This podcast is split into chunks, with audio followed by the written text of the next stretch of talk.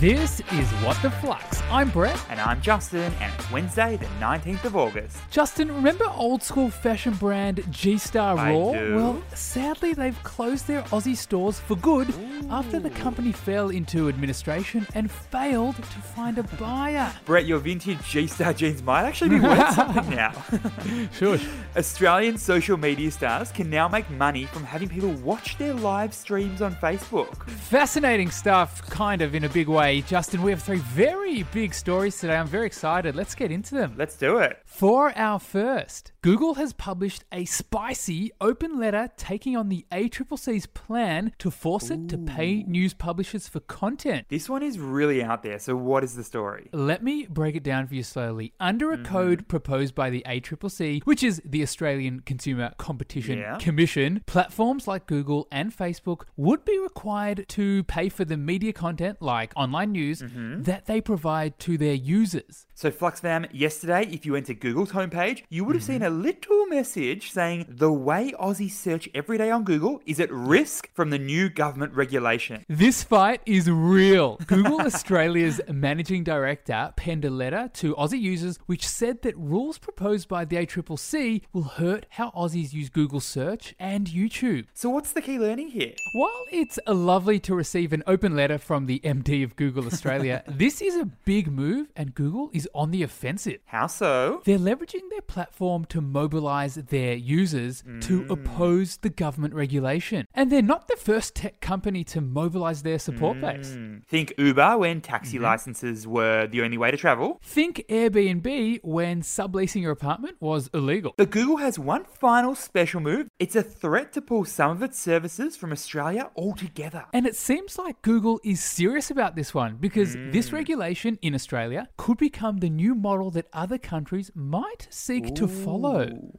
For our second story, both JB Hi Fi and Kogan have announced very nice increases in hmm. sales for the last financial year as Aussies continue to do more online purchasing. Things are going very nicely for these retailers, so tell me, what's going on here? Okay, Brett, let's start with the old JB. They had an mm-hmm. 11.6% increase in sales, resulting in, hello, $7.9 billion. Everyone just couldn't get enough in the computer space, appliances, mm-hmm. and voice activated bedroom lights. And what about old Kogan? Kogan sales went bananas, up almost 40% to over $750 million.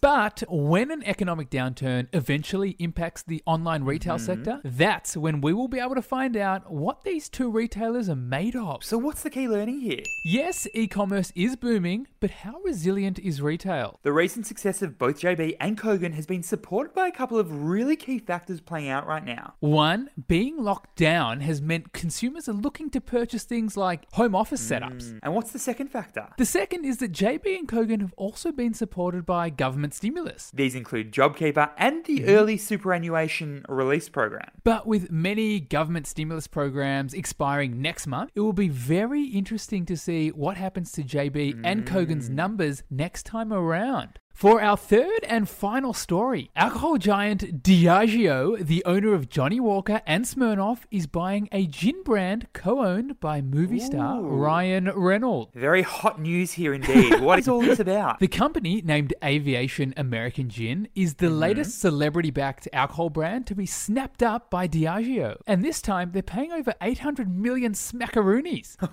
Aviation American Gin is one of the fastest growing brands in the super premium gin mm. category. In fact, sales doubled last year. So, what's the key learning here? Celebrity endorsements have always had a big impact on sales for brands, mm. but they seem to have an especially strong impact on alcohol brands. And Brett, we know that big star equals big revenue. In 2017, Diageo paid $1.3 billion to acquire the mm. super premium tequila brand Casamigos, co founded by George Clooney. They also collaborated with Sean P. Diddy Combs to sell mm. Ciroc vodka. And now Ryan Reynolds is joining the crew. And he's been lifting Aviation American Gin's brand through really funny ads recently. Flux family, if What the Flux is part of your daily routine, we'd love to know where you're listening to it. Take a photo of where you're listening and tag us at flux.finance on Insta. Thanks for listening, and we'll see you tomorrow.